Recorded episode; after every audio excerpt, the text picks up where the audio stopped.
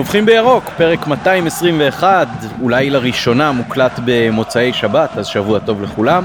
מוזמנים להירשם ברשתות החברתיות לנובחים בירוק בספוטיפיי, אפל פודקאסט, גוגל פודקאסט, או כל אפליקציה אחרת שאתם מאזינים בה להסקטים.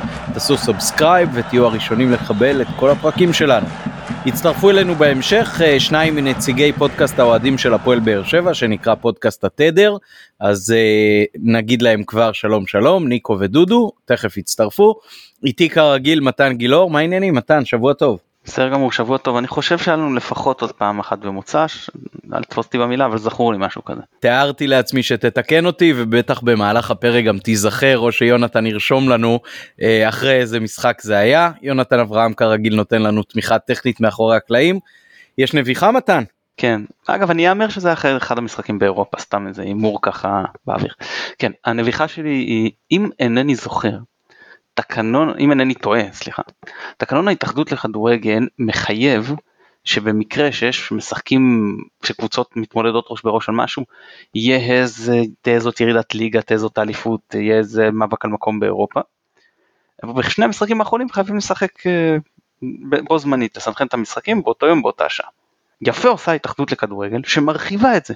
ואם ניקח את זה שהקבוצות משחקות ראש בראש, 4 משחקים לסיום, ואז ההתאחדות צרפה, ההתאחדות מנהלת הליגה, אני לא יודע מי פה, תמן אחז את השור בקרניו, אז גם המשחק שיש, המחזור, 3 משחקים לסיום, גם ישוחק במקביל, ובעצם כל 4 המחזורים האחרונים משוחקים במקביל. אני חושב שהיה מקום לעשות את זה אפילו עוד אחד, שכל סיבוב האחרון של הבית העליון, אבל עצם זה שזה לפני משורת הדין, אז כבר מגיעה להם מחמה. בהחלט מצטרף לדברים שלך, זה בהחלט במקום, ובטח כשאנחנו רואים שגם ניכרת השפעה על העובדה שיש משחק ראשון אחרי שני, זאת אומרת מבחינת דירוג של המשחקות, אז קצת כמו בשנה שעברה, אז כשהיה דירוג כזה, אז אנחנו רואים שיש תוצאות שהן לא הניצחונות המובהקים והברורים, שזה מה שיש ברוב מחזורי הליגה בעצם. הנביחות שלי מוקדשות לשני הילדים שלי, אז א' הם באו איתי לראשונה אחרי יותר משנה לכדורגל, לרבע גמר גביע המדינה, אז א' בדיקות הקורונה תקתקו מאוד יפה, ותוך 20 דקות קיבלנו תשובה ב-SMS, ואני אגדיל ואומר שאפילו כנראה שטעיתי ונרשמתי במוצאי שבת שעברה, שזה אומר כבר אחרי שחלף המשחק של ה-17 באפריל, לבדיקות קורונה ב-17 באפריל ולא ב-22, לפי המשחק של הרבע גמר, אבל תיקן את זה במקום הבודק שרשם אותי במחשב, אז הוא רשם במקום את שני הילדים ונבדקו, וברוך השם היו שליליים לקורונה, ואז נכנסו. והערנות והבגרות שלהם בהחלט כבר נקרו אחרי יותר משנה. אז קודם כל זוהר הבת שלי זיהתה במהלך החימום שהחבר'ה שמתחממים מתוך ספסל המחליפים פשוט מתחו את הצוות הרפואי. ניקיטה תפס את שריר התאומים והביא לזכות רץ מהר או אחד השחקנים האחרים לקרוא לצוות הרפואי, ואחד מהם אפילו הגיע והתקרב וניקי מצביע לו, כן, התאומים, ואז הם צחקו עליו בצחוק גדול. אז זה גם מסוג הדברים שרואים באצטדיון בלבד. וגם הבן שלי יונתן, שבפעם הראשונה ישב דרוך, לא ביקש את הטלפון הסלולרי, ואפילו באחת ההתקפות המתפרצות הסב את תשומת ליבי לזה שאני לא שמתי לב, אבל השופט ושחקן של עפולה נתקלו בזה בזה, והשופט קצת נפל. אז הילדים שלי הם הנביחות בעצם להיום. אז ניגש לסיכום הניצחון בגביע על הפועל עפולה, 4-1 בבית. מתן, מה יש לך לומר על משחק הגביע, שבסך הכל יש לומר, היה חד צדדי? כן, תראה, זאת היריבה הכי חלשה ששיחקנו נגדה השנה, בכל המסגרות, ואני אגיד 3 נקודות שקצת תכזבו אותי. א', אני חושב קודם כל, זה טוב שברק בכר ניצל את זה לרוטציה, אני חושב שהיה אפשר יותר. באמת היריבה הייתה, לא ברמה של ההרכב השני של מכבי. בהחלט היה אפשר לעלות עם ההרכב השני, ולא הרגשת גם תוך כדי שיש פה איזה מישהו עם איזה איכות, שאם היה עולה במקומו אחד השחקנים מהסגל הרחב, לא היית מסתדר אחרת. כן, זה דברים שאתה רואה במשחקים בליגת העל. אתה יודע מה, אפילו אם לך שראית את זה מול אום אל פחם, פה לא הרגשתי את זה. עכשיו, ברור שאתה לא יכול לדעת ספקולציה, ואתה אף פעם לא יכול לדעת מה היה קורה אילו, כן? אבל לא הרגשתי שהיה איזה משהו זה, והיחיד שהוא כאילו שחקן, הרכב ראשון שהיה באמת לדעתי טוב מאוד, זה היה שרי, שבכל מקרה אמרנו לפני המשחק גם שהוא כן צריך לפתוח, כי הוא כאילו לא בהרכב הראשון שלנו למכבי תל אביב. ואז כאילו אפשר טיפה יותר לשחוק אותו, כי הוא אמור לנוח אז. זה אחד. שתיים, אני אמשיך באותו קו, אתה מוביל על הפעולה, באמת. ברור שגם הפיזית אתה עדיף מהם, מקצועית אתה עדיף עליהם, פיזית כאילו גם מבחינת הכושר הגופני, הגעת למצב שאתה מוביל עליהם.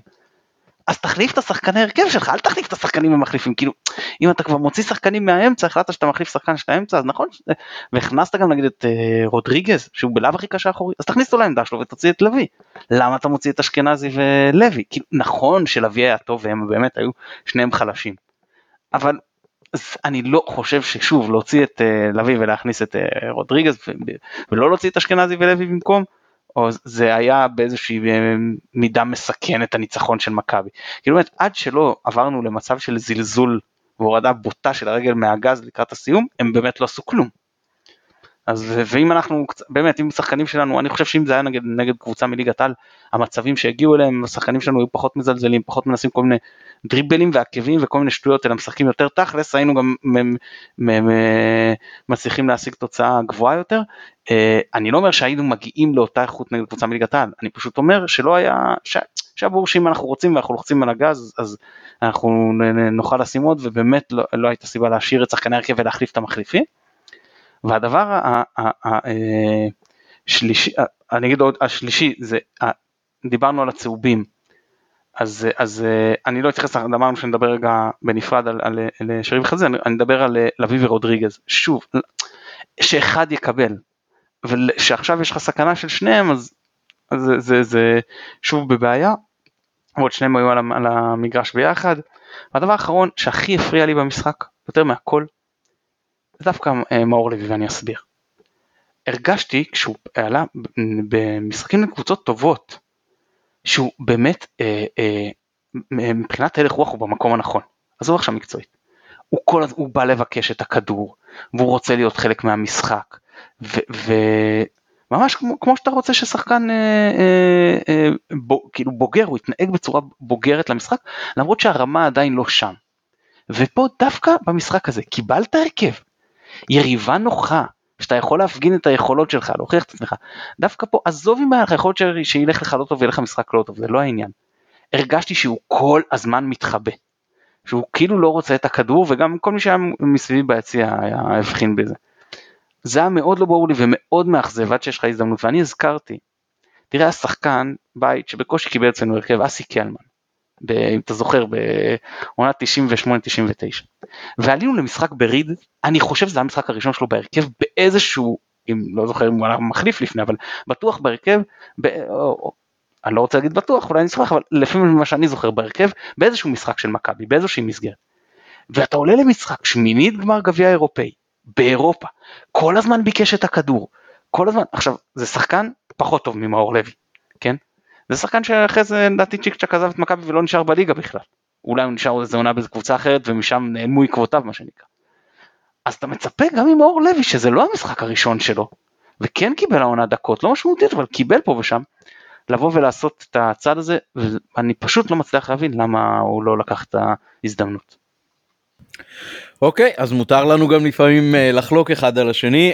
אני דווקא מאוד אהבתי את המשחק של מאור לוי, לא התמקדתי בו באופן מיוחד, אבל יכול להיות שהעובדה שאנחנו יושבים בשני צדדים של האצטדיון גרמו להתרשמות קצת אחרת, אבל אני דווקא הייתי די מבסוט ממנו, ואולי לא שמתי לב שהוא התחבא, אולי העובדה שהוא לא ניסה יותר מדי, או לא קפה את עצמו, או משהו כזה, אז אני לא ראיתי את מה שאתה ראית, ואני דווקא בכמה נקודות אמרתי לעצמי שהוא גם מאוד חזק, וגם בסך הכל עם טכניקה לא רע בכלל, והייתי די מבסוט ממנו, אני חייב לומר.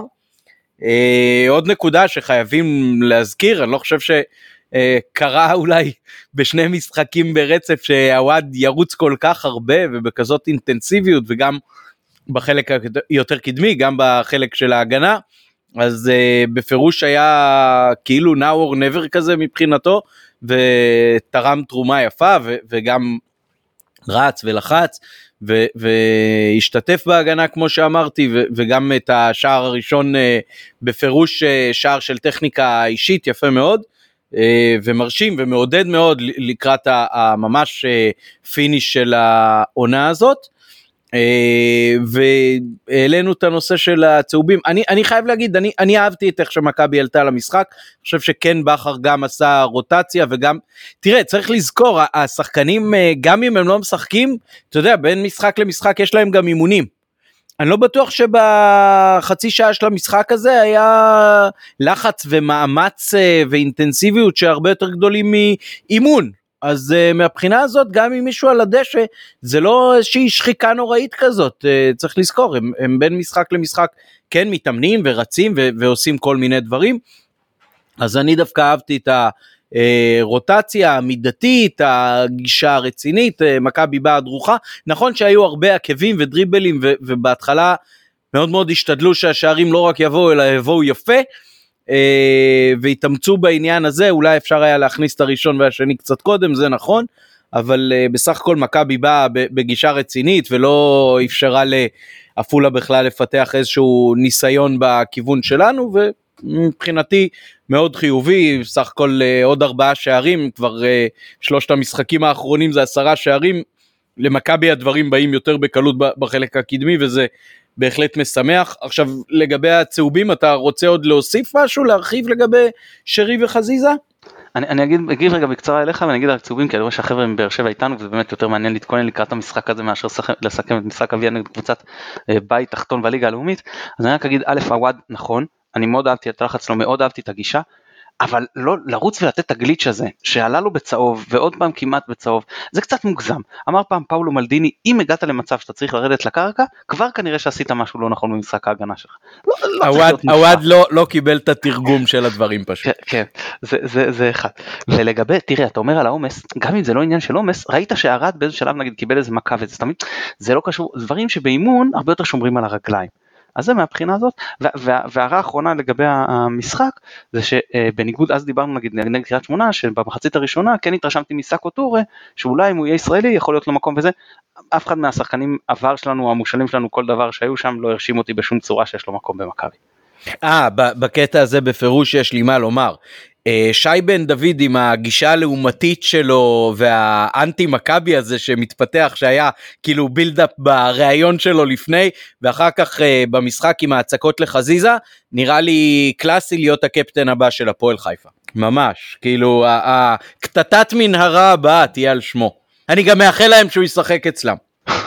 יאללה בוא נקבל את החבר'ה מהתדר. אוקיי, אז ניקו ודודו, אהלן. אהלן, אהלן. טוב, שבוע טוב.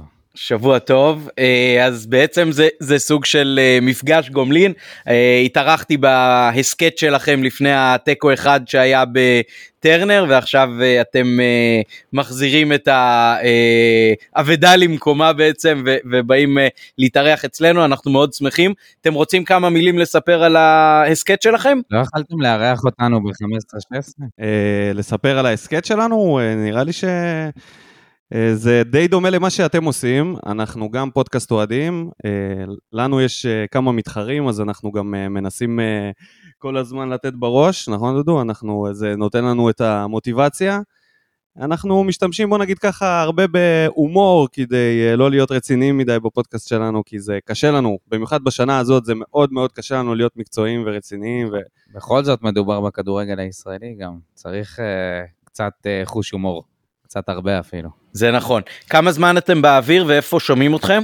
אנחנו באוויר כבר 2 שומעים אותנו בכל המקומות הרגילים, ספוטיפיי, אפל פודקאסט, סאונד קלאוד, בפייסבוק, העמוד שלנו זה המקום שבו אנחנו מתקשרים עם האוהדים, מעלים את כל הפינות שלנו, הם מגיבים לנו, אנחנו גם מקריאים את התגובות שלהם, זה מין פודקאסט משולב עם הרבה עוקבים, אז מי ש... כאן אוהד באר שבע שערק לאוהדי חיפה. ויש כאלה. כן, אתם מוזמנים לחזור. בשנות ה-90. גם עכשיו. עכשיו זה זמן טוב להרוק, גם ברק בכר. לא, בשנות ה-90 היו הרבה אורקים, אח שלי, לדוגמה, אחד מהם. בושה וחרפה. כן, התאהב בחיפה בתחילת שנות ה-90, זהו. בכר להפך, זה אוהד שלנו שערק אליכם. בכר היה יושב ביציע ג', אוהד צרוף של מכבי. גם המאמן של הפולה דרך אגב. מי זה מאמן את הפולה? אנחנו לא ראינו את המשחק. רומן זולו. רומן זולו, שהאמת שקראתי קצת לקראת הפרק הקודם, אז נוכחתי לדעת שהוא היה מיושבי יציע ג'. אז הצטרפתם אלינו, אז בדיוק בפינת הנוסטלגיה, אנחנו יכולים להזכיר ששני מפגשי העונה הקודמת, היו בעצם שני המפגשים האחרונים לפני הסגר הראשון, בליגה היה רדיוס בנתניה מבחינתנו, וניצחנו שם 4-0, העודים שלנו בוודאי זוכרים, המשחק האחרון בעצם עם קהל, ואחר כך המשחק הראשון בלי קהל, שבא עוד לפני הסגר הראשון, של מרץ 20, היה ההפסד שלנו בגביע 2-1 באצטדיון הבית, באצטדיון העירוני החדש שלנו, כשבעונה הסדירה בשנה שעברה, סליחה, בתחילת העונה הזו, היה לנו 3-1 בבית לטובתנו, ו1-1 בחוץ. נדמה לי שזה אפילו היה בערך כמו ההימור שלי בהסקט שלכם, מכיוון שאנחנו בעצם בסוג של דרבי מאמני עבר, אז חזרתי אחורה לעונת 15-16, שאז רוני לוי היה המאמן שלנו, בכר היה המאמן שלכם, אלה היו התוצאות. במחזור הרביעי היה טקו 0, במחזור ה-17, בסיבוב השני בעצם, היה טקו 1, פלט כבש לנו, ובוזגלו לכם, גם שני שחקנים שהחליפו צדדים בשלבים מסוימים, אחר כך בפלייאוף היה טקו 1, עם שערים של בן שער ואלירן עטר, בגביע ניצחנו אתכם 3-1, עם צמד של פלט, פה אצלנו באצטדיון הביתי, בהחלט מהמשחקים היותר טובים בעידן רוני לוי, וזאת כמובן הייתה שנה שבסוף גם לקחנו גביע, ונדמה לי הייתה האליפות הראשונה בשושלת שלכם, נכון? נכון. נכון. יפה. בכל זאת בפלייאוף הצלחנו לנצח אצלכם 2-1 עם צמד של חן עזרא, שגם הוא אחר כך שיחק אצלכם, ובסוף אותה עונה... מה? גול של משומר. מתי ניצחנו את... רגע, אתה בערבב. הפסדנו בסמי עופר 2-1. כן, כן, כן. נכון. עם הגול של משומר. נכון. עזרא באמת כבש את שער השוויון. אוקיי, אז זה היה רשום לא נכון באתר של מכבי, נכון? לא זכרתי שזה המשחק הזה. עם באמת השער המונומנטלי של משומר. כולנו נסענו ברק. ולא נשכח שאחר כך כשרוני לוי כבר פוטר מאצלנו אחרי ה... הדחה המבישה בטלין, אז באלוף האלופים ניצחתם 4-2. אז זו הייתה פינת הנוסטלגיה שלנו להיום. תנו לנו קצת. רגע, אני רוצה כמה מילים על המשחק. קודם כל, מבחינתי זה היה משומר רביעי אירופה, כי זה השער של משומר, אני לא יודע ברשב זה קו, אבל מבחינתנו, אנחנו קיבלנו אירופה. עכשיו, אני אסביר קצת למה זה, מעבר לזה שזה קיבלנו, החזיר אותנו לאירופה, שזה היה מאוד משמח, זה גרם לזה שידענו שאנחנו יכולים לעלות בהרכב שני בבלומפילד, אני יודע שאתכם זה הכעיס כמובן, לנו זה היה ברור שזה הולך להסתיים בדי התרסקות שם, כי עלינו בהרכב שני, כי ידענו שאת הרכב הראשון אנחנו רוצים לשמור לגביע, ובאמת זה בסופו של דבר השתלם לנו, כשמכבי תל אביב הגיעו קצת יותר יפים איתנו לגביע, וזה החזיק לנו את אותו... אתם מבחינתכם זה היה סבבה? ה-6-0 הזה, בשביל לזכות בגביע? אם היו מעמידים לכם את ההצעה הזאת, כן? אני יכול להגיד לך, שכשיצאתי מבלומפילד, לא עניין אותי הגמר גביע לשנייה. הייתי בכזה מצב רוח שאל תדבר איתי על הגביע, כאילו מבחינתי אפשר לזרוק אותו לפח באמת, אבל בבוקר של הגמר, אמרתי די, דף חלק, הולכים לגמר גביע, הולכים לקחת גביע, ובאמת אחרי זה זה היה כיף, זה היה סוג של זה, אבל התחושה שיצאתי מבלומפילד, אחת הקשות שלי, ואני הולך למעל 40 משחקים בעונה, כן? ויצאתי בתחושה מאוד קשה, וזה ממשחק שהוא על פניו חסר כל חשיבות ספורטיבית מבחינתנו. אני יכול להגיד לך המזל שאתם ניצחתם, כי אם זה לא הייתם מנצחים באותו יום, וואו, זה היה בכלל, אתם חוגגים לנו עוד אליפות על הראש. זה היה באמת, למרות שגם אנחנו הורדנו את הרגל מהגז אחרי שהובלתם, כי עד שהובלתם היה 1-0, כאילו כן השחקנים שלנו ניסו להישאר בעניינים, ואחרי שהם ראו שהקהל שלנו כבר קופץ, אז מהשערים שלכם בטרנר, אז כבר ממש לא עניין אותם, והם כולם היו עם הראש בגמר גביע. ואגב, אני אציין עוד, היינו בטרנר ב-1-1, שעמית ציין עם השער של אתר, אז קודם כל, זה השער הראשון שמכבי כבשה בטרנר, והיחיד לדרומי. אם תזכרו, כל שאר השערים שכבשנו מאז היו לצפוני. והיה מאוד, הקהל שלנו היה מאוד אמביוולנטי, כי מצד אחד רצו שתזכו באליפות, ואמרו שזה ברור שאנחנו יכולים להרוס לכם את זה, לשני כאילו כן רצו גם שנגיע לאירופה וגם שננצח וזה, והיו ממש אוהדים שלנו שלא קפצו בגול, אני קפצתי ומי שהייתי גם קפץ, והרגשתי סביבנו, יש אנשים שהיו קצת יותר מאופקים, אגב מחוץ למשחק אמרה לי מישהי מאוהדת באר שבע, אמרה לנו האליפות אדומה והגביע ירוק, אז אני אמרתי לה שזה הודעה לפני החצי גמר, אמרתי לה שאני בוודאי מוכן לקבל את העסקה הזו, כמובן שבאותן 3 שנים שמחנו שבאר שבע, אני לפחות, ואני מניח שרוב אוהדי מכבי שמחו שאוהדי באר שבע שמחו וזכו באליפויות, ואגב אני אגיד שאחרי שיצאנו מה-2-1 באווירן, מאותו שער של משומר, היו אוהדי באר שבע שכל כך כעסו, שהם אמרו, אנחנו רוצים שמכבי תל אביב יזכו בגביע, ממש הלכו איתנו, נזכר לידינו, לא טוב, אנחנו רוצים שמכבי תל אביב כבר יזכו בגביע, על זה שעשו לנו. ואני אז פרסמתי, הלכתי ישר לפייסבוק ופרסמתי ואמרתי, למרות זה, אני עדיין רוצה שהפועל באר שבע תזכה באליפות, ולא מכבי תל אביב, ועל זה גם הייתי שמח אחר כך לשמוע אתכם, האם עוד יש איזה רגשות של, כן, עכשיו אנחנו רוצים להכניס גם למכבי חיפה, כמו שמשומר אז תקע לנו, או שאתם כאילו רוצים לנצח כי זה האינטרס שלכם, ואני אגיד דבר אחרון, רק, שלמרות שיש לי באמת הרבה זיכרונות משחקים עוד בווסרמיל, גם שגרתי במשחררים תקופה, הייתי סטודנט בבאר שבע, וגרתי בבאר שבע, ואחרי זה עברנו למשחררים, גם בן הראשון שלי נולד שם. אבל אני רק אגיד דבר אחרון, שהיה משחק, אם אתם זוכרים, שניצחתם 2-0, ואחרי זה הקהל שלנו נשאר זמן ארוך, נשארנו איזה חצי שעה אחרי זה, והודדנו. ואז הרזנו אחר כך לרדיו דרום, בדרך חזרה, ואמר, ואז היה שיח מאוד מצחיק בין שני המגישים שם של הסיכום משחק, הפאנל, ואז אחד אומר, מכבי חיפה חבל על המצב שלהם וזה, ובאמת יש להם את הקהל הכי טוב בארץ, אז השני אומר לו, הקהל השני הכי טוב בארץ, לא, נכון, הקהל השני הכי טוב בארץ, ואז המשיכו לדבר, ואז הוא אומר לו, כן, גם יש להם את האצטדיון הכי טוב בארץ, אז הוא אומר לו, השני הכי טוב בארץ, הוא אומר לו, כן, השני הכי טוב בארץ, זהו, אני אעבור עכשיו את רשות הדיבור אליכם. טוב, אני רוצה קודם כל להתייחס לנקודה של ההפסד הזה שהיה לכם למכבי תל אביב, וכל הסוגיה הזאת, אני חושב שכאילו סוג של הגלגל קצת התהפך, כי מעבר למפגש הזה, גם המפגש האחרון של העונה הוא נגדכם. ואיך שזה נראה עכשיו, זה נראה שזה ילך ראש בראש. אז השאלה הגדולה, מה אתם הייתם רוצים שאנחנו נעשה במפגש האחרון? האם אתם רוצים שנבוא סכנין, ונתאמץ קצת, או שנבוא ונלחם על... כן, או שנבוא מכבי חיפה, עם גולדברג, במקום משומר שישים את הגול. כל עוד אתם לא באים עם רן קדוש, זה בסדר. אנחנו לקחנו אליפות על הראש של רן קדוש עם סכנין. אבל הוא היה קצת פחות מיליטנטי במשחק, מאז כשהוא היה בבני יהודה, זה יש לציין. כן, אני חייב להגיד, אם דיברתם על ה-6-0 והגביע שזה, אז מבחינתי אופורטוניזם מוחלט, ממש לא עניין אותי ה-6-0, ובטח עניין אותי, הציק לי, הפריע לי, אבל וואנס לקחנו את הגביע, זה היה מבחינתי כאילו המשך המלחמה באמצעים אחרים.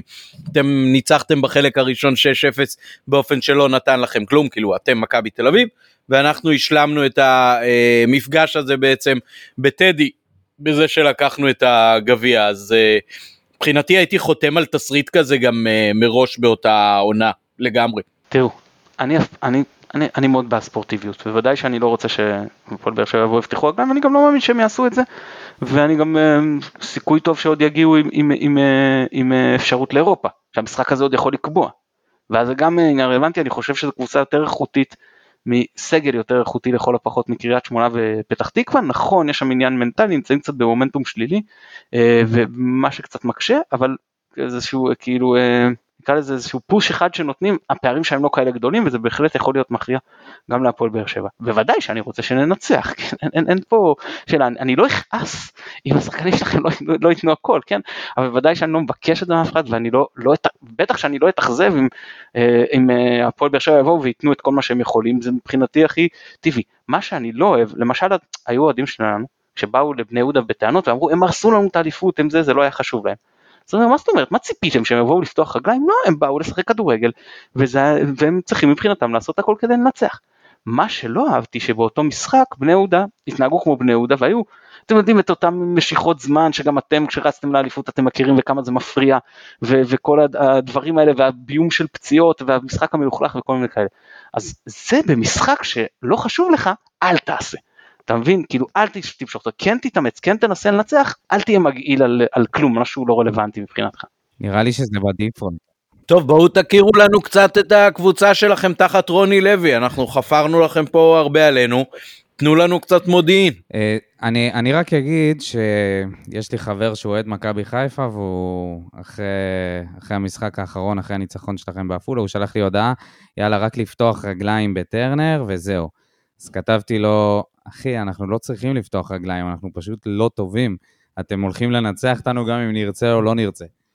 כאילו, כשאתם שואלים על מודיעין, אז הדברים די ברורים, יש לנו שחקן אחד שהוא מעל הקבוצה, מבחינת הדברים שהוא יכול פשוט בכל רגע נתון להוציא כדור מהרגל, אם זה בעיטה, אם זה מסירה או הגבהה, אבל ברגע שמנטרלים אותו, בטח נטע לביא או אבו פאני יצמדו אליו, אז ככל הנראה נראה דברים שראינו כבר במשחקים הקודמים, שזה כלום ושום דבר, תבניות התקפיות שקשה להגיד מה הן בכלל, שחקנים שלא נותנים תפוקה, שחקן כמו הקולציה שיש לו 0 שערים בליגה, 0 בישולים, נראה כמו צל של עצמו יחסית, בטח יחסית לגול המטורף הזה מול אברקוזן, להופעות שלו באירופה, זה היה...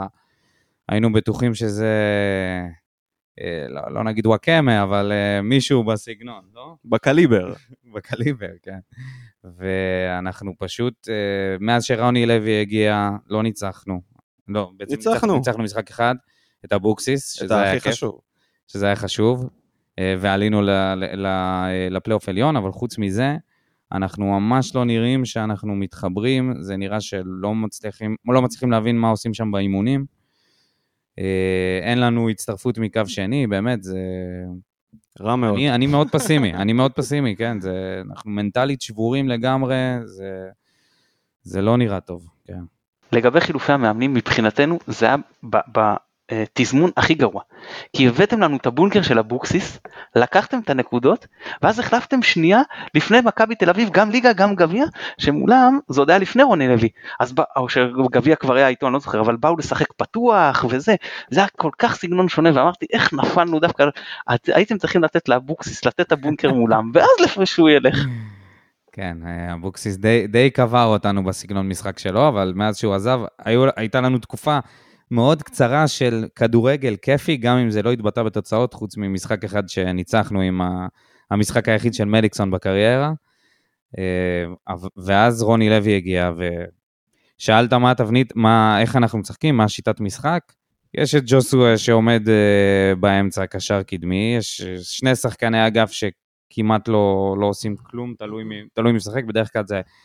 הקולציה ויוספי, זה היה במשחק האחרון, יכול להיות שסלליך יפתח, הוא היה נראה טוב, בחוד משחק יחזקאל שהגיע לפני כמה חודשים, אני מאמין שהוא יפתח, נכון? ככל הנראה כן. ובקישור יש את מלי ובריארו, בריארו שיזרחו אותו, מלי שתורם יותר הגנתית, רץ הרבה, אבל התקפית הוא לא טוב, בועט הרבה כדורים לשמיים, ובהגנה יש לנו את ויטור, שהוא העוגן המרכזי שלנו, גם למרות שהוא קצת בירידה, אבל הוא עדיין שחקן על. דדיה מימין,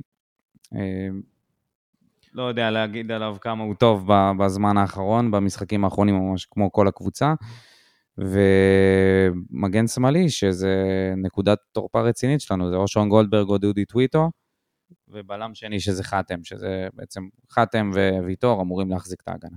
אני רק יוסיף לזה שבמשחקים האחרונים עם רוני לוי, אם מסתכלים על הסטטיסטיקה קצת, אז אפשר לראות שהתפלגות ההתקפות מבחינת האגפים והמרכז, מגיעים באזור ה-80% באגפים ו-20% מהמרכז, עם סיכויי הצלחה של 0% בדרך כלל במשחקים. בדרך כלל יש ממש מעט התקפות מהמרכז, מה שמעיד גם על מה שדודו אמר, על חוסר הצטרפות של הקשרים, ובעצם כל התבנית היא להעביר כדורים לאגפים ולנסות להגביע, שזאת התבנית של רוב קבוצות הליגה בליגה שלנו.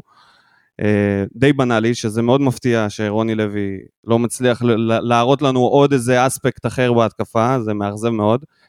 בהגנה, מה שדודו אמר, בכל המפגשים, אם שמתם לב, בדרך כלל רוקביצה לא מצליח לעשות משחק טוב נגד מיגל ויטור, אני לפחות שם לב לזה, שהוא בדרך כלל די מעלים אותו, אבל במקרה הזה שלכם בעונה, יש לכם חיזוק נהדר באגפים, ואני חושב שזה בעצם יהיה, זה יהיה המשחק, העניין של האם חזיזה מצד אחד, ועומר אצילי מהצד השני, יצליחו ליצור בעצם את להפקיע, לא להעביר למרכז לחלוץ שלכם, כי שם יהיה לכם מאוד קשה.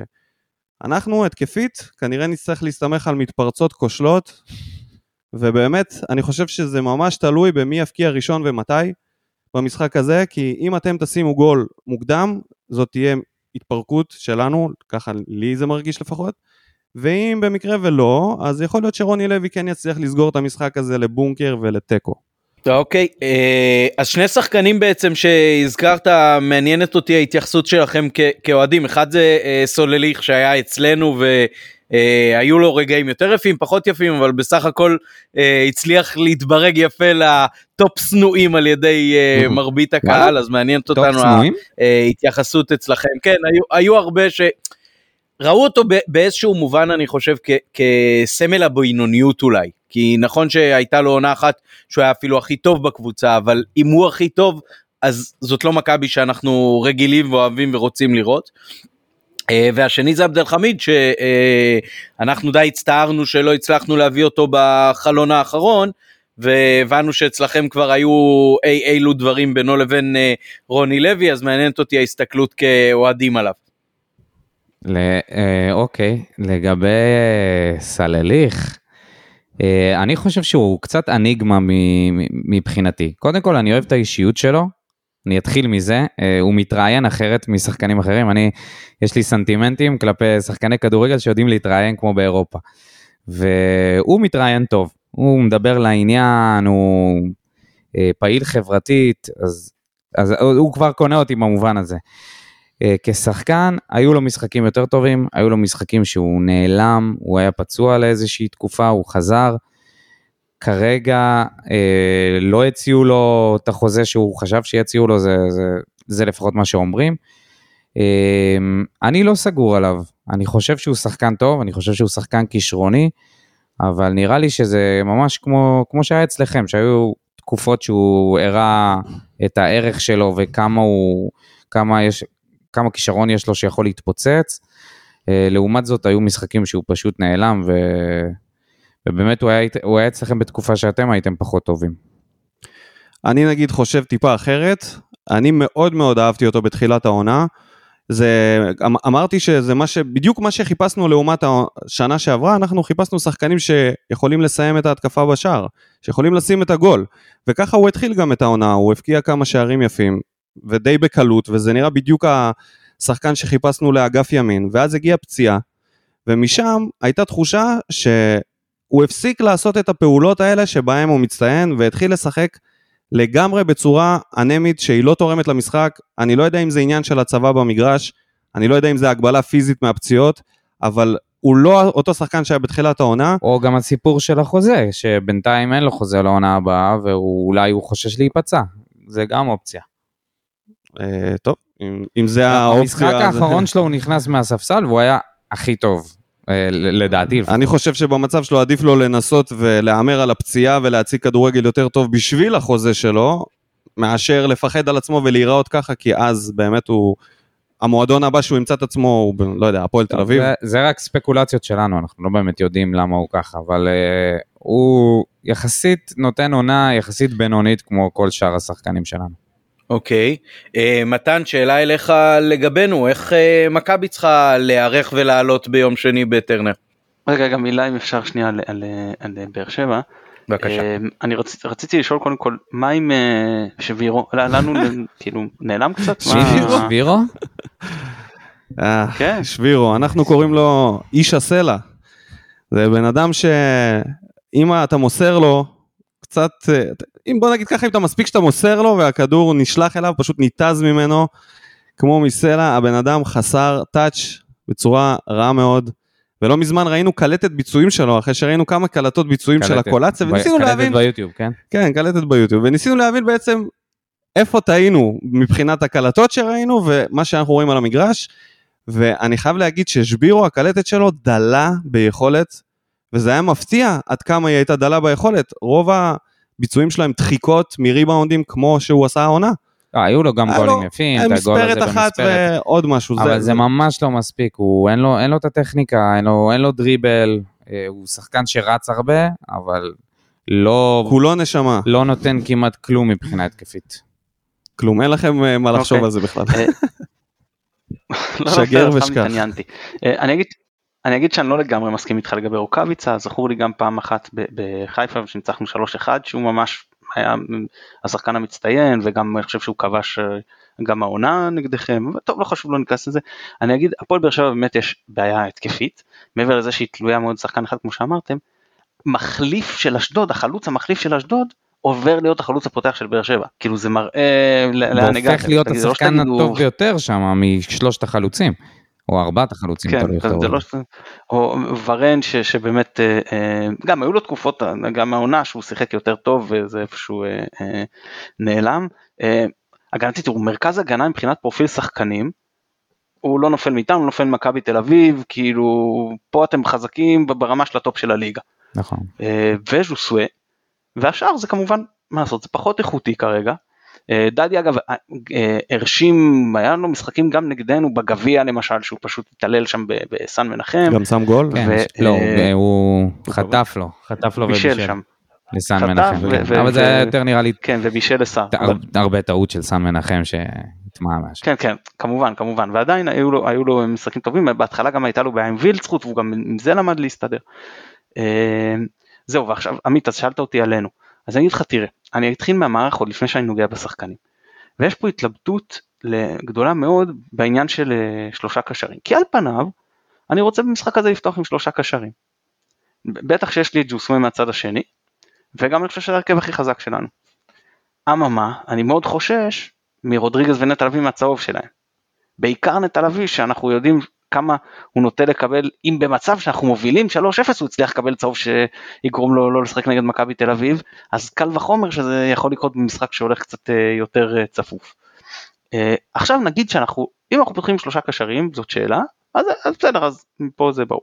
עכשיו אם לא, אז אתה צריך להתלבט בין שני מערכים, או שאני משחק עם שלושה בלמים, זאת אומרת גרשון בפנים, מה שהלך טוב נגיד נגד אשדוד, או כי לאשדוד גם נגיד יש אמצע חזק, או שאני משחק התקפי, כמו שאם אני לא יודע, נגיד מכבי פתח תקווה שיחקנו,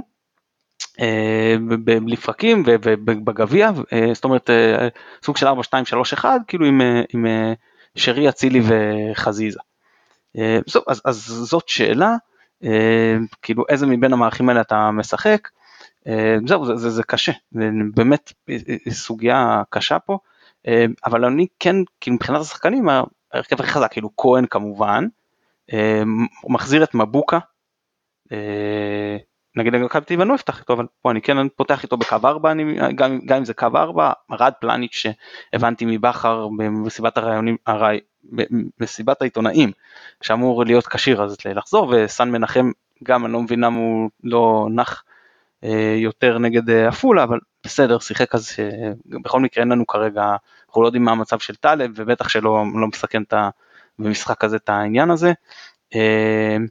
עכשיו יש גם שאלה מקדימה, כי תראה, מצד אחד, דונו אנחנו לא יודעים מה מצבו, וכנראה לא כדאי לסכן אותו עדיין, רוקביצה עדיין לא חזר ממש מהקורונה, והוואד הראה יכולת יחסית טובה נגד עפולה, אבל זה כמה אני מאמין שזה יקרה גם בליגת העל, אני סקפטי, אני כן הייתי הולך עם רוקביצה בשלב הזה, כן לנסות להחזיר אותו לעניינים, ובמקרה שצריך, אז אפשר כמובן או להחליף, ולהכניס את העווד במקומו, או לשחק עם שניהם במקרה הצורך, אצילי וחזיזה בטוח בפנים מבחינתי, אתה יודע מה, אני אתקן, אצילי בטוח בפנים מבחינתי, זה מה, שניהם ינוחו נגד מכבי פתח תקווה, אז גם אני נותן לחזיזה, פה השאלה, אני ממש מתלבט לגבי האמצע, כאילו, רודריגז ואבו פאני בטוח בפנים, עכשיו השאלה פה זה לביא, גרשון או שרי, ואני לא יודע, אני עוד חושב על זה, באמת שעדיין אין לי תשובה.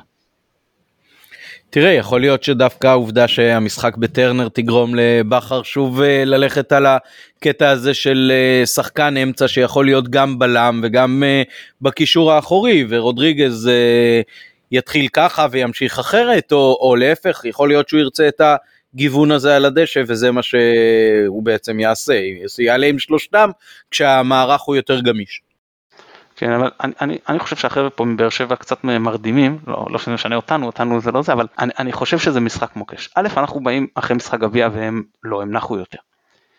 ב', הלחץ עלינו מנטלית הוא הרבה יותר גדול, כי אנחנו מה לעשות, הרבה יותר צריכים את הנקודות, אחרי 10 שנים במאבק אליפות, הם יודעים מה זה, הם זוכרים את זה לא מזמן, עצם זה 40 שנה, אבל בסדר, אבל זה דבר מאוד מלחיץ, וקל לך מאוד לשמוע את הנקודות, הם גם יש להם את המטרה עוד של אירופה, ואני בטוח שהם זוכרים את 2015-16 וכמה זה יכול להיות להם מבחינתם אולי מתוק גם לעצור אותנו כמו שעצרנו אותם פעמיים באותו בית עליון באותה עונה, וגם הסיפור הזה של אביב ורודריגז שגם אם אתה פותח עם שניהם הם מאוד יזהרו, כן, הם כאילו עולים עם צהוב למשחק ואז הם צריכים להישמר ואתה לא יכול להיות אגרסיבי ותערך מול ז'וסואה, זה בבא, זה באמת שחקן שבכלום, מכלום יכול לייצר המון, אגב אולי זה גם שאלה, עמית, אליך ואליהם, את מי הייתם לוקחים לקבוצה שלכם? את ז'וסואה או את שרי? כי זו שאלה גם שרצה בהרבה פורומים, מי מבחינתכם זה השחקן העדיף? אני הייתי לוקח את שרי, כי אני חושב שלאורך שנות הקריירה, מבחינת מספרים הוא יותר יציב, והוא נתן את הדאבל דאבל שלו ביותר מעונה אחת, וביותר מיבשת אחת, וביותר מליגה אחת, ומהבחינה הזאת אני חושב שגם אם לז'וסואה יש את היתרונות שלו כמובן, אז בסופו של דבר היציבות והמספרים של שרי, אבל להגיד שאני אובייקטיבי בעניין הזה, זה בטח לא יהיה נכון. מה באר שבעים אומרים? אצלנו יש ויכוח האם בכלל זה השחקן הנכון לקבוצה שלנו, זאת אומרת אנחנו נמצאים כרגע בסיטואציה אחרת לגמרי איתו, אנחנו טועים אם זה שחקן שאפשר באמת לבנות סביבו קבוצה מנצחת, או שזה סופרסטאר, סוליסט כזה, שכל מה שאתה תקבל ממנו זה תצוגות יחיד ולא יודע, וכל מיני שערים מריבים. באמת אנחנו תקועים. זה סוג של רן לוי של הפלייאוף העליון? תראה, זה קשה להשוות לאירן לוי. אבל כן, אירן לוי הייתה לו בעיטה נדירה. יש בו יותר רעב. הייתה לו בעיטה, הייתה לו מסתירה. יש בו יותר רעב לניצחון מאירן לוי לדעתי, אני חושב ש... לניצחון אתה מתכוון. לניצחון, כן, ברק בקטע הזה יש לו רעב יותר גדול מאירן לוי. הרעב של אירן לוי, הוא הסביע את הרעב שלו. נכון. אבל אני בכל מקרה, אם אני מסתכל על קבוצה ש... הבנתי של ז'וסואה זה לא עניין של רעב, אלא יותר עניין של תאווה. לגמרי. כן. לגמרי. הקושי איתו זה שדברים חייבים, שהוא חייב להיות במרכז של זה, וגם אם הוא עובר משחק רע כמו המשחק האחרון, זה שזה היה משהו שהתחלנו לשים אליו, שזה פשוט הדליק לנו נורה אדומה, לי לפחות. הסתכלתי על המשחק, ראיתי שהוא לא נכנס טוב, והוא די סחב את הקבוצה למטה בהתעסקויות מטומטמות, בדריכה על אינברום שהייתה לו שווה צהוב או אדום. כן, לא, הוא קיבל על זה צהוב, וזה שחקן שכבר חטף אדומים די ביזאריים השנה, והוא ממשיך להתנהג בצורה שהיא מדי פעם שהיא חסרת אחריות. לגוף השאלה דודו, את מי אתה לוקח? אני חושב שאני נשאר איתו, אני אגיד לכם למה, אחרי שאמרתי את כל זה. כי אני לא בטוח ששרי... סינדרום האישה עמוקה. אני לא בטוח ששרי יש לו את ה... שהוא מגיע למאני טיים, בינתיים. אני חושב שהוא צריך להוכיח את זה במשחקים גדולים, במשחקים שגם נגד מכבי תל אביב, כמובן, זה המבחן האולטימטיבי לכל שחקני מכבי חיפה, אבל ממנו יש ציפייה הרבה יותר גבוהה משאר השחקנים. ואני לא בטוח שיש לו את זה, זאת אומרת, נראה לי שפה ז'וסואה לוקח אותו במשחקים של המאני טיים, הוא מצליח להתעלות על עצמו.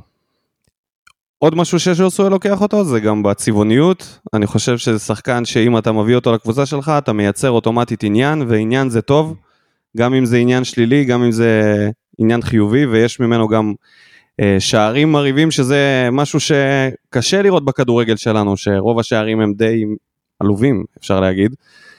ואני גם הייתי לוקח אותו על פני שרי, כי אני חושב שצריך פיגורה כזאת בשביל לבנות מועדון גדול ומצליח, חייבים להיות בו כוכבי על, והוא כוכב על. לגבי זה אין לי ספק. אני רוצה רגע להתייחס, אפשר רגע להתייחס לעניין של מה שדיברתם על ההרכב שלכם, ומה בכר הולך לעשות. בטח, בטח. זה נשמע קצת, קודם כל מהצד זה מאוד מחמיא, איך שאתם רואים את באר שבע, זה גם מראה לי איזשהו פרספקטיבה של, האם אנחנו שעוקבים כל כך מקרוב, יודעים יותר טוב או שההפך, האם אנחנו מושלים מכל הרגשות וכל מה שקורה ואנחנו לא רואים את הקבוצה נכון, וזה באמת שאלה גדולה, אבל אם אני הולך עם עצמי, עם התחושות שלי לגבי הקבוצה, אני חושב שאתם מגזימים, אני חושב שקשה יהיה להפתיע אתכם עם הקבוצה שלנו, הדבר שיעבוד לזכותכם זה דווקא הצהובים, כי אם אתם לא תעשו עבירות, אז אתם בכלל תנטרלו את היכולת של ז'וסואה ותשאירו לו רק מצבי שדה, שזה נגדכם יהיה לו קשה מאוד להגיע לזה. אז פאולים זה משהו שאסור לעשות, ואם יש שחקנים שהם בסכנה, אז אולי גם זה יעזור להם, ואני חושב ששלושה בלמים, שלושה קשרים, זה לא רלוונטי, העניין הוא שאם אתם תפקירו את הקבוצה בהגנה, לא משנה כמה בלמים, אז יכול להיות שנייצר איזה גול מקרי, אבל אם בחר כמו שיודע לעמוד יפה ולא לסכן יותר מדי, אני חושב שהאיכות שלכם בסוף תנצח את שלנו.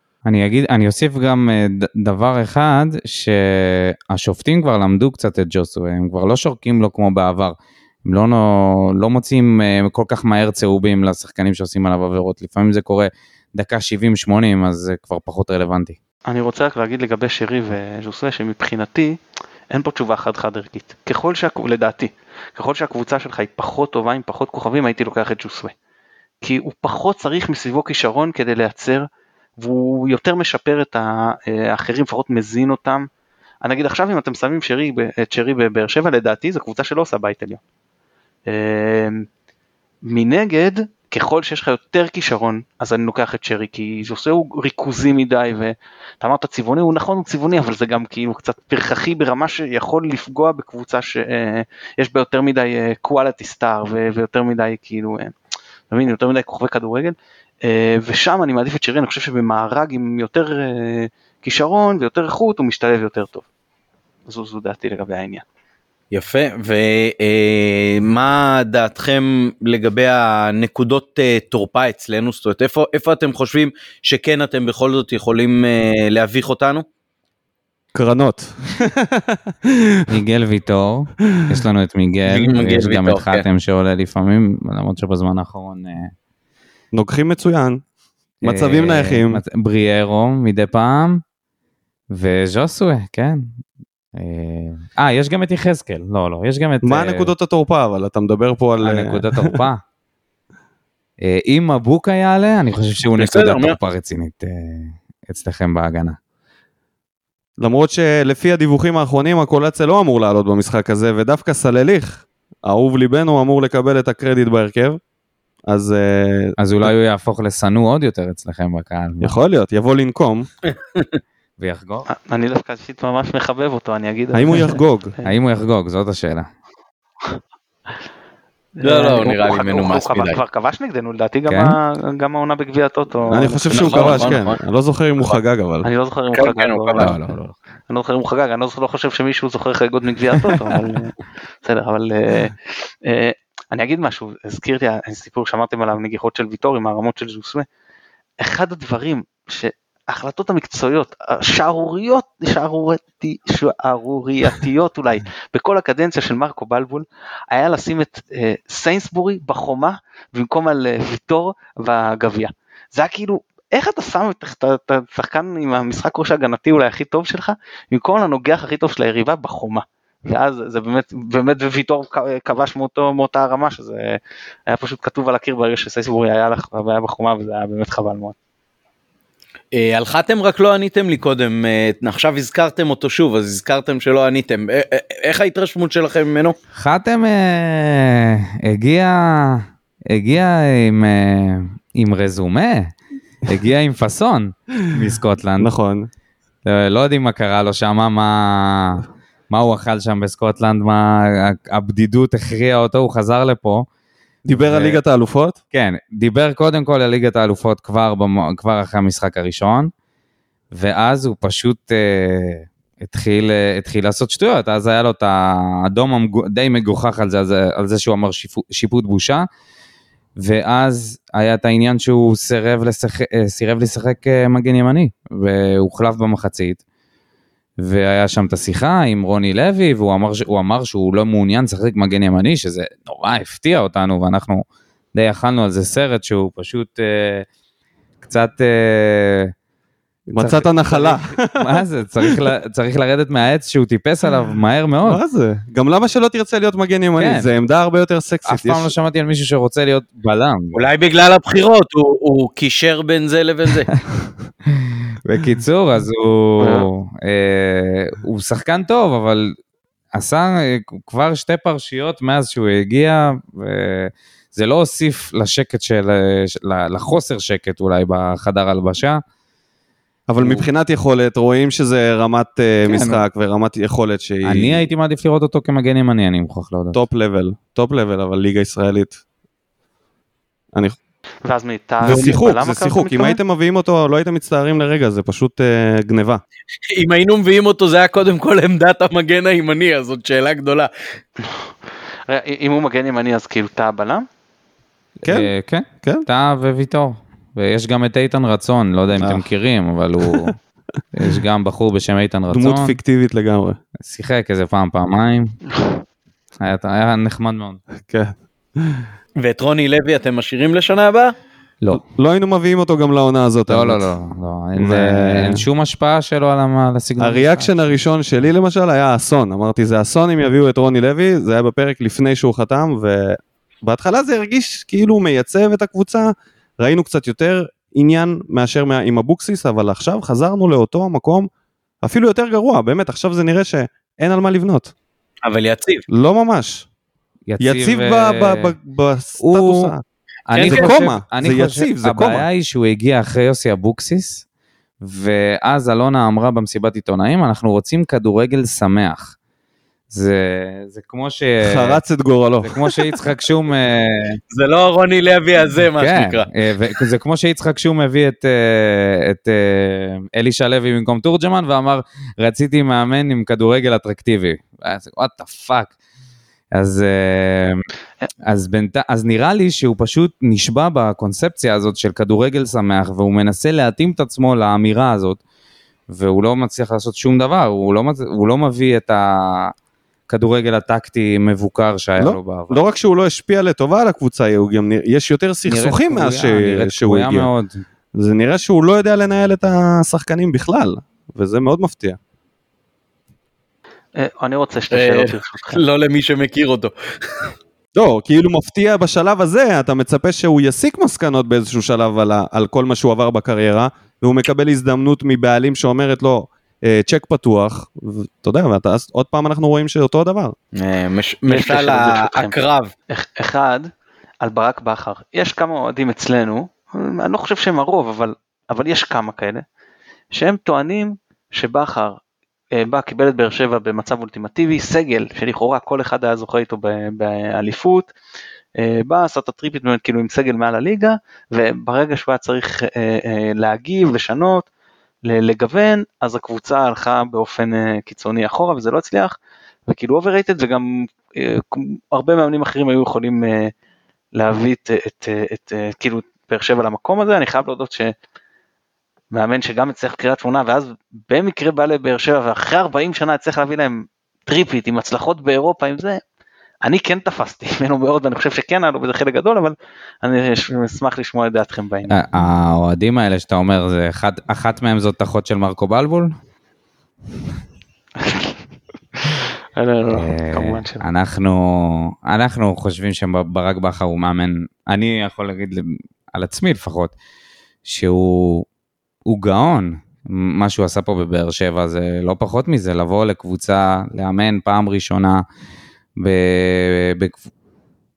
בעצם לאמן אחרי שאימנת בקריית שמונה, לבוא ולקחת 3 אליפויות בכזאת דומיננטיות, ולשלוט בכל מה שהיה בחדר הלבשה. הרבה אנשים אומרים, כן, גם סבתא שלי, אם הייתה מאמנת, היא הייתה לוקחת את האליפות, אבל זה כל כך להתעלם מכל מה כל האגו שהיה שם, והסיפורים עם בוזגלו, שכל פעם היה צריך להרגיע אותו, ושיר צדק עם מה שקרה, ותחת כל זה לבוא ולקחת 3 אליפויות, מבחינתנו... אני חושב שמה שאמרת על ברק בכר, שהוא קיבל את הסגל המלא, את המוכן וכל זה, זה חוכמה בדיעבד, כי אנשים שוכחים מה היה 2 שנתיים רצופות לפני זה, עם אלי שלוי, היה כמעט אותו הסגל, מינוס טוני וואקמה, כולל גם את מליקסון בעונה האחרונה של אלי שלוי, והייתה לנו קבוצה שאי אפשר היה להגיד שאלו השחקנים שיהיו היום הגיבורים שלנו, כי ג'ון הוגו היה נראה שחקן שפאולים וכרטיסים אדומים, כנל בן ביטון, היה מזעזע בשנים לפני, מאור מליקסון היה בעונה הראשונה חושך. בגלל הפציעה, כן. גם, ובוזגלו וברדה זה עבד, זה כל מה שהיה לנו, כן. זה היה סגנון המשחק של הגבעות לגליינור פלט ולברדה, וכדורים חופשיים, ובוזגלו היה פשוט מדהים באותה תקופה, אז ניצחנו בלי סוף, אבל ברגע שהגענו לרגע האמת, בוא נדבר על בכר, אבל מה שבכר עשה, בכר בעצם בא, ובעצם הצליח לחבר את כל הדברים האלה לקבוצה, שבעונה הראשונה הייתה הפתעה, היא הייתה, אף אחד לא ציפה שבאר שבע תרוץ עד הסוף בעונה שלקחנו את האליפות הראשונה, ב-15-16, זה היה לגמרי הפתעה, ואני חושב שהוא בדיוק הדמות שהייתם צריכים, הוא בשנה הזאת האמין, הוא ויחד עם שחקנים כמו אליניב ברדה שבאו ואמרו שזאת קבוצה שתיקח אליפות ותנצח את מכבי תל אביב, ועשינו את זה, עשינו את זה בפעם הראשונה עם ברק בכר, הוא זה שהצליח לגרום לשחקנים האלה להאמין בעצמם, בגלל זה גם אני למשל, להבדיל מדודו, כן מאמין במכבי חיפה, ללונג רן של הפלייאוף הזה, אני חושב שעם החוסר הניסיון של השחקנים, ברק בכר הוא זה שיביא את הניסיון של הווינריות והרוגע לפני המשחקים הגדולים, אני חושב ש... זה מאמן ענק, ומה שקרה לו בבאר שבע בשנים שאחרי, אולי מהצד לא יודעים, אבל הרבה מההחלטות התקבלו על ידי אלונה ברקת, כל מיני שחקנים שהגיעו ולא התאימו לקבוצה, כל מיני שחקנים כמו בן בסט, שהם סוג, אם לא ג' אז נניח ב' של הליגה הזאת, ומילאו את הקבוצה בכל מיני חבר'ה מבוגרים, שלא הייתה התאמה בין השחקנים, וקרסנו, פשוט קרסנו, זה לא היה קשור לברק, ברק הצליח להחזיק את הקבוצה הזאת, אז זה נראה לי שגם הוא התעייף באיזשהו... גם הוא התעייף, היה לו קשה עם אלונה, אבל זה משהו ששוכחים כשמנתחים את זה שברק בכר הוא בעצם פלופ, הוא לא פלופ. לא, אף אחד לא אומר שהוא פלופ, אבל אומרים שכאילו הוא רוכב על ההצלחה של הקודמים שלו, בלבול פה ואלישע לוי ברוב קבוצות האליפות, לא יודע, אפילו לקחת את זה למחוזות ה-NBA, בדרך כלל קבוצות, המאמן שמגיע לקבוצה שכביכול מוכנה, זה בדרך כלל עושה את השינוי, זה משהו שהוא נדרש, הרבה פעמים המאמן של לפני לא מצליח לראות את האמונה המלאה הזאת, שהם יעשו את זה, כי אתה מגיע ממקום נמוך, וברק בכר כן יכול להביא את זה למכבי חיפה. כלומר, אתם לא חושבים שאם אז גרסיה, אני חושב זה היה מקבל את האדום במשיכה לארבטמן בבלומפילד, היה לכם סיכוי לקחת אליפות עם אלישע? לא, שום סיכוי, וראינו את זה גם בגמר גביע. אפשר להגיד שזה בגלל מה שקרה עם שירצקי ובחר, אז שסגרו את המינוי של בחר יום לפני הגמר גביע, או יומיים לפני, אבל הגענו לגמר גביע והתפרקנו, ובעצם גם הראינו את מה שהיינו שווים באותה עונה. אבל היינו צריכים את זה, על ההפסד הזה בנינו את השושלת, זה מה שהיה כל הזמן בראש, הגמר גביע הזה, וזה כל מה שהיה לנו בראש, זה היה נחוץ. אוקיי, ושאלה שנייה, יש איזשהו חשש מבחינתכם שיהיה לנו רוב ביציעים ביום שני? יש דיבור על זה שלא ייתנו לאוהדים האלה להיכנס. מדברים על זה הרבה בקבוצות אוהדים, יש דעות לכאן ולכאן על כל הסיפור הזה, בעיקר אנשים מתאכזבים שזה קורה, אבל... מה זה דעות? רגע, שנייה, היה סקר האם לשלול לאוהדים שמכרו כרטיסים לאוהדי חיפה את המנוי, היה הצבעה של 90% לכן, ללשלול להם את המנויים. זאת אומרת, אין פה, זה כמעט פה אחד, זה ביזיון. חלקם מוכרים את הכרטיסים שלהם, אבל יש לו להגיע. מצד שני, יש אנשים שבזמן באליפות הראשונה קנו כרטיסים בסמי עופר למקומות שלא יכלו להיכנס. אז זה משהו, זה תופעה שקורית. בטח כשאנחנו... היום משמונה בערב הבנתי שפתחו בכלל, כאילו לקהל הרחב, מה שנקרא, כמובן רק אוהדים שלכם לבחור, אבל אם כל אחד יכול להיכנס ולקנות, אז... היום, עכשיו הרגע נפתחה מחירה לקהל הרחב. כן, משמונה בערב נראה לי. כן, אז... כן, אז כבר זה פה אי אפשר לשלול למנוי, כאילו אם בן אדם... בשלב הזה נכון, בשלב הזה כן, אבל גם יהיה בכניסה, לפי מה שהבנתי, איזשהו ניסיון לבדוק מי הם אוהדים של מכבי חיפה, ולא להכניס אותם. אז שכל מי ששומע וקנה כרטיס, תהיו מוכנים לפרסה. לא, נראה לי שזה משהו. האמת שזה איום שנשמע בכל כך הרבה משחקים, ומעולם לא ראיתי אותו מתממש, אני מדבר במשחקי בית ובמשחקי חוץ, כאילו, אני אגב אהיה בכל מקרה, יש כרטיס לצפוני, אז אני מסודר מהבחינה הזאת, אני מנוי חוץ, אז אין לי זה, אבל... טוב, עמית, אני מחזיר אליך. בסדר, אני חושב שמשכנו פה מספיק זמן, אנחנו בזמן הפציעות, אז בואו ניגש להימורים. בואו תאמרו לנו, ניקו ודודו. אני מאמר על 2-1 לכם. אני נשאר עם האימור שלי, 3-0 למכבי חיפה, וגם באמונה שזה יקרה גם במחצית הראשונה, לפחות 2 שערים. טוב, אני הולך על 1-0 במשחק הזה. מתן? אני רוצה להגיד 1-1, אבל אנחנו בתקופה טובה, אז 2-1 מכבי. יאללה מכבי. ירוק עולה. תודה רבה דודו וניקו מפודקאסט התדר של אוהדי הפועל באר שבע. תודה רבה לכם. תודה על האירוח. תמשיכו לנבוח. תודה רבה, נשמח להמשיך לשתף פעולה גם בעונות הבאות כמובן. מתן, תודה רבה. תודה, רגע, אני רק מוודא איתם דבר אחרון. בין אם תנצחו אותנו בין לא, אתם לפחות מקווים שאנחנו בסופו של דבר נזכה, כן? אני מאוד מקווה. אני בעד ספורטיביות, אז אני אומר, אני מקווה שנוציא 6 נקודות, גם נגדכם, גם נגד מכבי, אבל... אני בעד לפתוח רגליים במחזור האחרון, אם זה יבטיח את האליפות. אני באמת, אין לי בעיה עם זה. אין לנו שאיפות יותר. השאיפה היחידה זה שמכבי לא יזכו באליפות. מכבי תל אביב. צריך לשים לב לזה בפודקאסט. טוב שהבהרת אצלנו, כן. בהחלט, בהחלט. מתן, תודה רבה. תודה רבה לכם, תודה. שבוע טוב. תודה רבה למתן, תודה רבה לניקו ודודו מפודקאסט התדר של אוהדי הפועל באר שבע, תודה רבה ליונתן אברהם שנותן לנו את התמיכה הטכנית מאחורי הקלעים. אנחנו מזכירים לכם את האפשרות לעקוב אחרינו בכל הרשתות החברתיות, גם בפייסבוק, גם בטוויטר, גם באינסטגרם, ומוזמנים לעשות סאבסקרייב בכל האפליקציות שאתם מאזינים בהם להסקטים. שיהיה לנו שבוע טוב, וירוק עולה.